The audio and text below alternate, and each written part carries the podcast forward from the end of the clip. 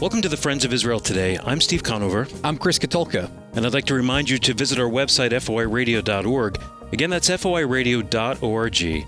We have something special planned for you for today's program, but before that, in the news, Israel is the sixth most expensive country to live in. So, in an effort to combat the high cost of living, the Israeli government announced a new set of import standards that will bring more variety to store shelves. Israelis should see more options for food, produce, cosmetics, and appliances, which will create competition and drive down prices. Steve, here's my take. Year after year, Israel becomes more capitalistic economically. But that's not the economic philosophy the country had at its birth in 1948. Israel was very socialistic in its early years. Prime Minister Benjamin Netanyahu, a graduate of MIT in Boston, and actually somebody who grew up not far from here in the Philadelphia area, helped transform Israel's economy to a free market starting in the 1990s when he served as finance minister. Hopefully, these new import laws will ease the financial burden many Israelis carry living in one of the most expensive countries in the world.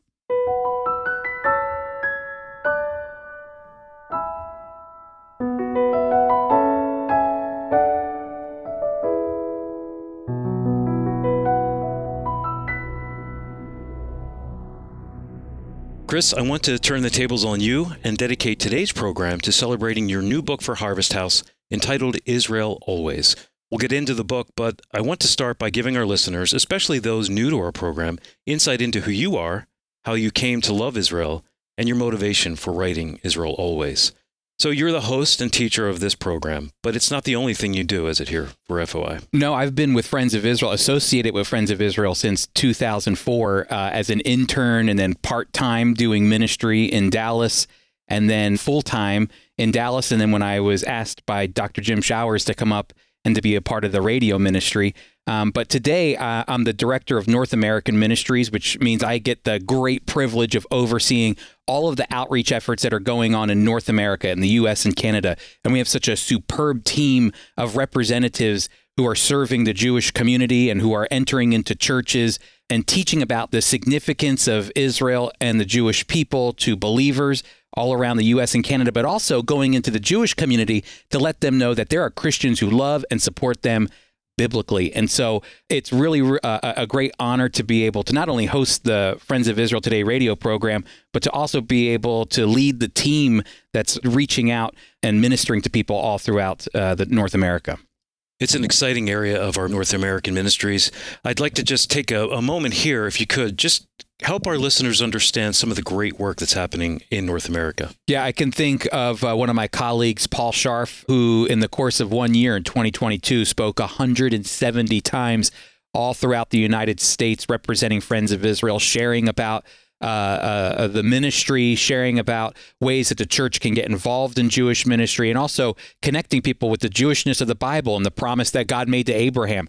Uh, I, I, think of some of our field workers like Fred and Eva Schweig, who are down on college campuses in Florida, uh, who are connecting with Jewish students and and sharing the, the, the good news of Jesus the Messiah with Jew and Gentile alike. Uh, but the the college that they're at in Florida actually has the largest Jewish population of, of college students outside of Tel Aviv. So you can imagine what that's like. It's a great place for conversations about sharing the gospel to Hanukkah basket deliveries, where our representatives all around the U.S. and Canada are knocking on doors during Hanukkah to their Jewish friends and, and letting them know, hey, we love you, we support you. It's actually very uncommon for a Jewish person to hear Happy Hanukkah from a Christian during the uh, Christmas and Hanukkah season, and so we show up with a basket of delicious Israeli goodies uh, that that uh, to, to just say happy Hanukkah to show love and support for Israel and the Jewish people. And so that's really the kind of things that we do in North American ministries to reach out not only to the church, but to our Jewish friends as well. And you're working with Holocaust survivors. Yeah, we work with Holocaust survivors. We do Bible studies with them. We go to their homes and, and uh, care for them if we can in any way possible. One of the other components to our ministry is online as well. We have a new ministry called FOI Equip, uh, where we're seeing thousands of people tune in from all around the world for Bible studies on Thursday nights. And through that, it engages these believers from all around the world to maybe take another step and to consider Jewish ministry. You mentioned your early years here at FOI. But I'm guessing there's something before that that really sparked your heart for Israel. So, how did you first come to learn about the significance of Israel in God's program? Yeah, it actually still is connected to Friends of Israel because uh, they there used to be this program that they had called the Institute of Jewish Studies. Um, it was started, I believe, in the 1980s. It was originally called the Institute of Biblical Studies. And um, I, I, dedicated my freshman year to uh, one year of learning the Bible from a Jewish perspective with the Friends of Israel. In fact, it was uh, our good friend Steve Herzig who was kind of a discipling me at that time and encouraged me to do uh, IJS. And so it was during that year I, I, was there to you know to learn the Bible. I wanted to do ministry, but I didn't know what I wanted to do yet. And my friends were in IJS as well, so of course it was a nice match. But that year, the Lord really grabbed my heart because I realized something that year. And it's this it's that the Bible is a Jewish book. And I love the Bible and I love reading the Bible. And also, my Savior, who I love and worship and adore, is Jewish. He's a Jewish Messiah. And, you know, it took a moment, but when, when that started to sink in and I began to realize all of these, uh, the entire scriptures are Jewish through and through. It made me see that most Christians don't realize this, and, and that's okay. I wanted to dedicate my life to teaching believers about the Jewishness of who Jesus is, the Jewishness of the scriptures, the importance of Israel, because I believe when that happens, just as the Lord deepened my relationship with Him through that teaching, I believe other Christians' relationships with the Lord will deepen when they realize exactly who Jesus is the Jewish Messiah, the King of Kings. Where does all that come from? It's rooted in the Old Testament. And so those are all important aspects that really drove me to want to serve with Friends of Israel, but enlightened me to the significance of Israel in, in God's program. Chris, our audience can always sense your passion for the things of God and your love for Israel. And you talked a little bit about motivation, but specifically for this book, what motivated you to write Israel Always? Well, the first motivation was that Harvest House called me and said, Would you like to write a book about Israel? And that was a big motivation. And it was very nice of the team at Harvest House to even consider me. Um, but I really am thankful that they asked me to write this book. I believe it was providential that God would have me write this because Israel always is something that is near and dear to my heart because it, it tries to show Christians that Israel isn't just a people group or a nation from the Old Testament that's stuck in the Old Testament. And when Jesus came, all that was abolished and made something completely new. And no, in fact, the point of Israel always is to show a continuity of God's faithfulness that when God chose Abraham, and we actually, if you know, if you remember, we've been doing a four part series on Abraham. We just wrapped it up. We looked at the promise that God made to Abraham. That when you see how that promise works, it's not just a promise that's stuck in Genesis, it's a promise that goes all throughout the Old Testament, all throughout the New Testament, even to this very day and even into the future. So Israel always, uh, the thing that motivates me is, is the fact that God's plan for Israel and the Jewish people still stands today and has a direct effect on my life as a believer.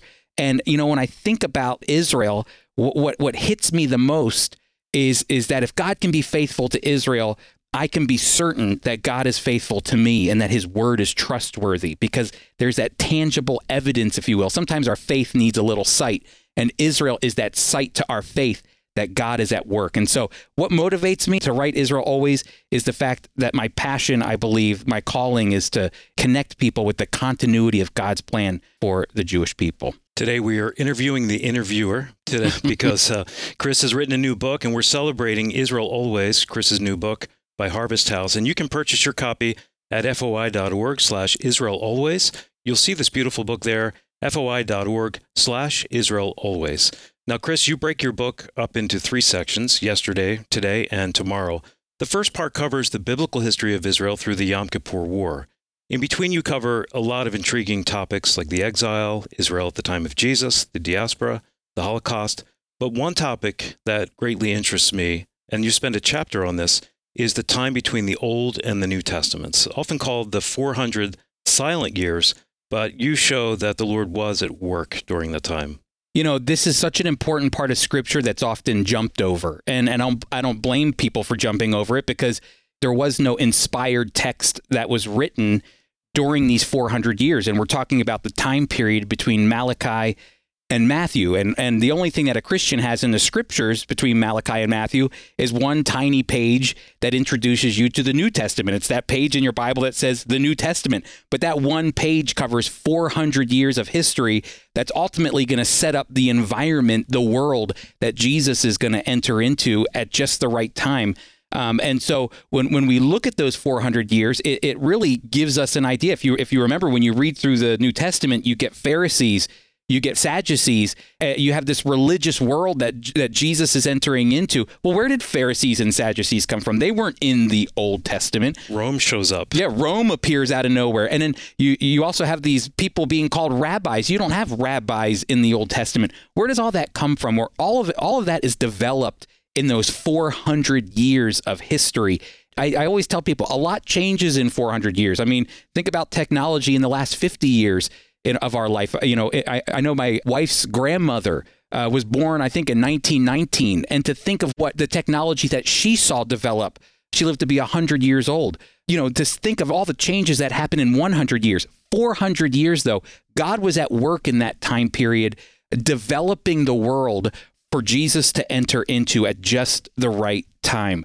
Um, and so those 400 years become incredibly important to how we understand Jesus, how we understand the Jewish people, how we understand who he was speaking to, who he was criticizing. You know, if you notice, Jesus never criticizes Rome, he actually criticizes his own people. Why is that? Well, all of that is developed during that time period between Malachi and Matthew. I think that's an incredibly important part of history. It's called the silent years because uh, there was no revelation given from God. But that doesn't mean that God wasn't acting in developing and shaping the world for the coming of Jesus. Does that period also give us insight into some of the ideas about who the Messiah would be? Even his followers seem to have different understandings of who they expected him to be. Yeah, there's that great saying when Jesus asks his disciples, uh, who who do people say the Son of Man is? And they all have a different opinion. Oh, some say Jeremiah, some say it's John the Baptist. Yet the, the thing that's important to understand is during those 400 years,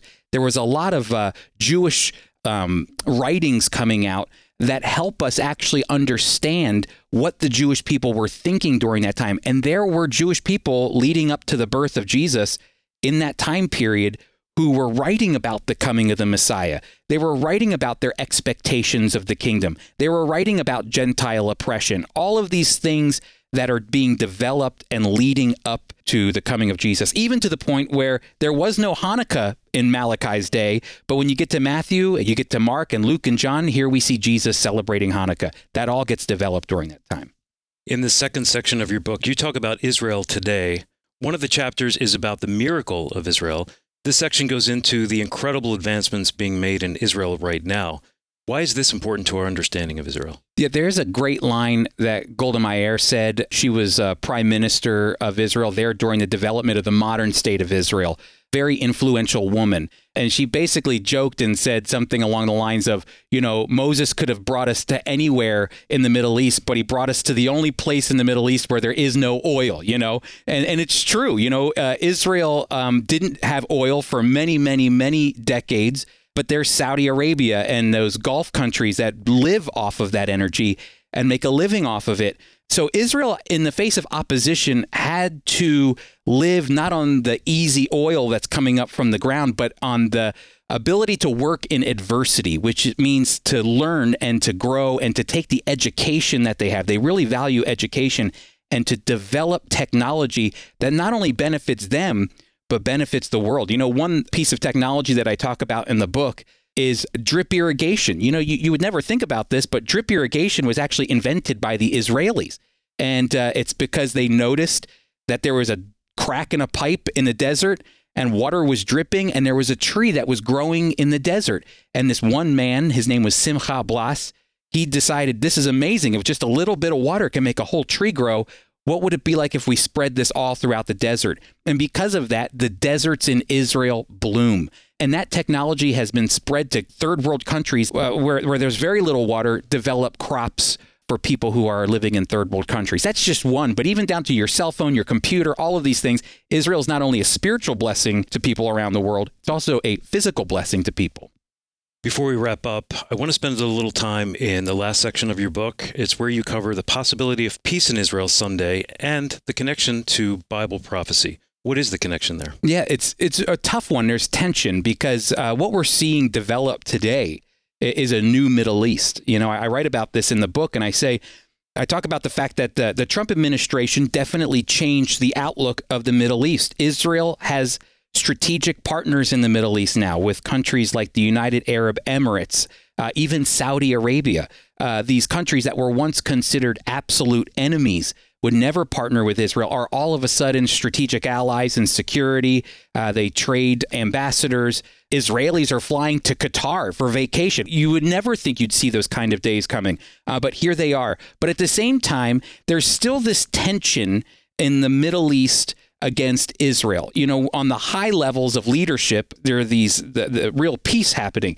But when you get down into Main Street in the cities of U, uh, of UAE or or Egypt or Jordan, the reality is that there's, there's still an animosity toward Israel, and there's still an animosity toward the Jewish people and anti Semitism. And we have polls that prove that through and through. And so, you know, is there peace today? Yeah, there's a, a, an amazing peace that's going on, but there's still a tension in the Middle East, which still means we're waiting for the ultimate peace to come. We're waiting for the Prince of Peace to arrive. And that's why we pray for the peace of Jerusalem, because honestly, as, as I say in the book, only peace can come globally, not just in the Middle East, but globally when Jesus sits on his throne and he's not sitting on his throne in Philadelphia or DC or London or Paris or Shanghai um, or Singapore, he's coming to Jerusalem. That's why Israel matters. When Jesus returns, he's coming back. It says in Acts chapter 1 in the same way you watched him depart as he ascended into heaven to sit at the right hand of the Father. Uh, it says he will return in the same way, which means he's coming back to the Mount of Olives. He's coming back to Jerusalem. That's incredibly important for how we understand what God is going to do in the future kingdom and how peace will reign. Shalom will reign through the through the whole world because Jesus is coming back. That's something I talk about and Israel plays a major role in that as well. And I would say that's one reason why prophecy plays a major part in our organization's teaching. Yeah, exactly. Israel is connected to God's biblical plan for the future. That's why the devil hates the church and there's Christian persecution and that's why even today in America, anti Semitism is on the rise. And uh, you see hatred toward the Jewish people. Why is that? Because Satan hates whatever God loves, and God has a plan for the church, and God has a plan for Israel, and all of that matters. Well, thank you, Chris. I enjoyed this so much. Uh, to purchase Israel Always or to learn more about the book, visit foi.org forward slash Israel Always. There you can see a video interview Chris did with our Director of Marketing and Communication, Karen Katulka, who incidentally also happens to be, as you might have guessed, Chris's wife. You can visit foi.org forward slash Israel always. I encourage you to purchase this book. Now, Apples of Gold, a dramatic reading from the life and ministry of Holocaust survivor Zvi Kalisher. Here in Israel, the people are very tired of war, as I am. Russian immigrants living here want to know how we can live in a country that has been so long without peace. Don't you grow tired? they asked. Yes, I am tired of war, I replied, but I have peace in my heart. They wondered how this could be when we don't know what tomorrow will bring. How can we have peace in our hearts? It is impossible. I told them it is possible. But if you want peace, you must first let the peace of God rule in your heart. How can this be? They ask. How can we know that God is in our hearts? Pray in His name, and you will see God change your life. How can we know that God is in our hearts? Pray in His name, and you will see God change your life as He did mine. You will receive blessings from above because it is written, Without me ye can do nothing. They asked me how I came to know all of this, and I responded, I came to believe through faith in the Lord Jesus. It is the fact that without Him we cannot have peace in our hearts, in our homes, or in the streets with our friends. How do you know that this is true? They questioned. Did God speak to you? Oh, yes, I answered, through His Word. God is my Father, and when I pray to Him, I find rest and have great joy in my heart. If you have joy, you will also have peace. The conversation continued, and I shared with them that the Lord has given me peace and great happiness. No one else can give these things except Him. I gave them each a Russian Bible and told them that everything they wanted to know could be found there. They were happy to receive the Bibles and promised to read them. I told them to pray to the Lord for understanding, for without the Holy Spirit's guidance we cannot comprehend anything. Zvi, they asked, are you a Christian? Yes, I replied, I am a Hebrew Christian.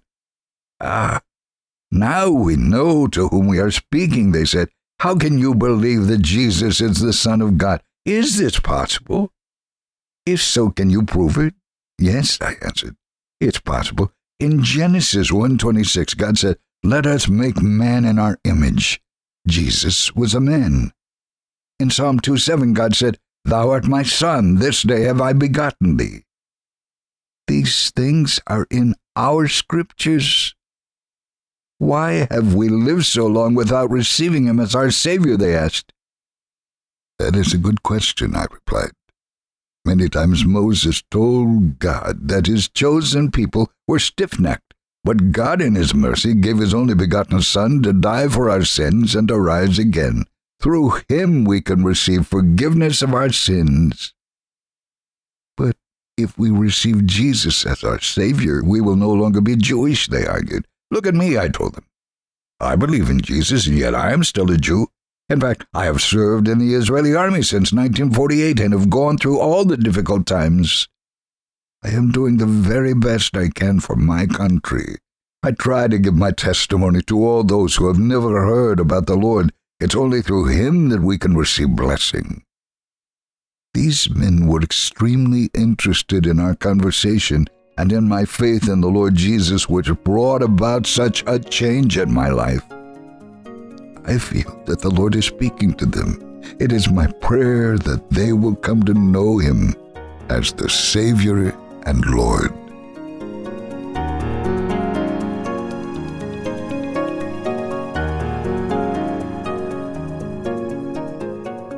The impact of Zvi's life and ministry in Israel, it didn't end when he went home to be with the Lord. In fact, Zvi's legacy lives on. Our Friends of Israel ministry representatives continue to share the gospel in Jerusalem, Israel, and really all throughout the world.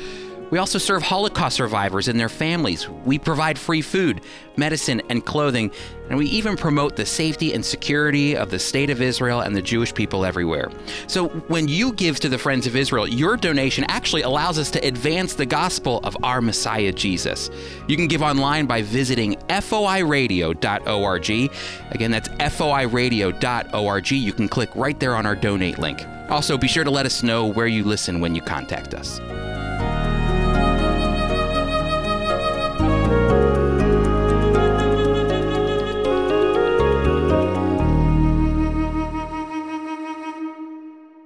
Thank you so much for joining us today. I hope you will check out Chris's new book, Israel Always, at our website, foi.org slash Israel Always. You can read a sample chapter or purchase a copy at foi.org forward slash Israel Always. Steve, next week we're going to be back in our Israel My Glory in depth episode. We're actually going to be looking at our most recent issue of Israel My Glory, which is called There is a Certain People, a biblical look at anti Semitism.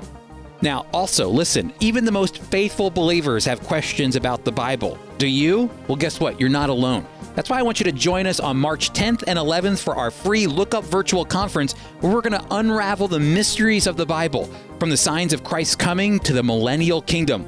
Learn more by going to lookup.foi.org. Our host and teacher is Chris Katulka. Today's program was produced by Tom Gallione. Our theme music was composed and performed by Jeremy Strong.